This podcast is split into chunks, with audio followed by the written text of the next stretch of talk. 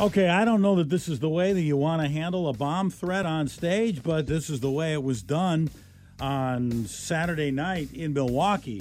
Patti LaBelle, the godmother of soul, they call her. So Patti LaBelle's on stage in a theater in Milwaukee. Um, it's the Riverside Theater, so maybe it's like the size of the Paramount Theater, something like that. Anyways, she's up there and she's got uh, a bouquet of flowers, which someone had tossed to her, and she's talking to the crowd in the middle of her performance when all of a sudden you see three guys in black hoods go up to her and grab her and she has no idea what's going on. Where is security and at this point? They're ushering her off stage, and people are like, "What? What's going on with Patti?" I mean, she's like she drops the flowers. It looks like she's being kidnapped, Brad. If you you look at this video, and, you, and people are freaking out, like, "What are they doing? What are they doing to Patti LaBelle?" They're taking her, and she has and she has a look of, of confusion on her face, like, "What? Yeah, what are they doing to me?" Well, it was a bomb threat, and uh, that had been phoned in, and um, and that was how they decided to deal with it instead of calling Patti to the side of the stage and saying, you know, Patti, can you introduce us? Uh, introduce the authority, somebody to, you know, they just, they just, they, they it looks like an onstage kidnapping going on.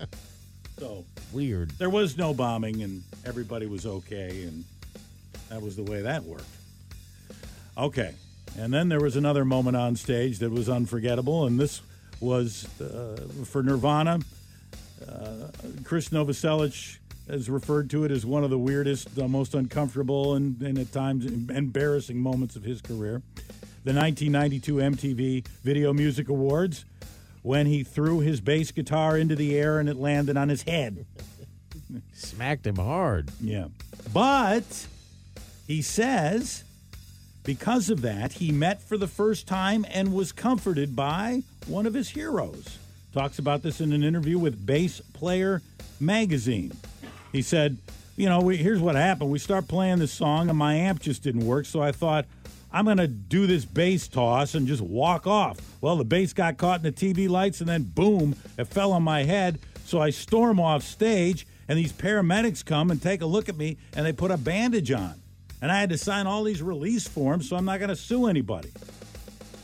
And so the uh, the the medics on site are are tending to him and his head wound, and he says, "I'm all annoyed," and behind them is this amazing fellow with a glass of champagne. It's Brian May of Queen, just standing there politely, and he says, "Here you are, my good man," and he hands me this glass of champagne, and I was like, "You're Brian May. How are you?" And he said, More importantly, how are you? Moments later, Dave Grohl burst in. Dave was looking for Novoselic after the thing happened. And he says he finds me having a glass of bubbly with Brian May. You know, it turned out to be one of the coolest nights I'm of my seeing life. stars and meeting stars. Yeah, no kidding. Happy birthday to Dickey Betts is 79 years old today, and we have some blue sky on the way today, too. KISM.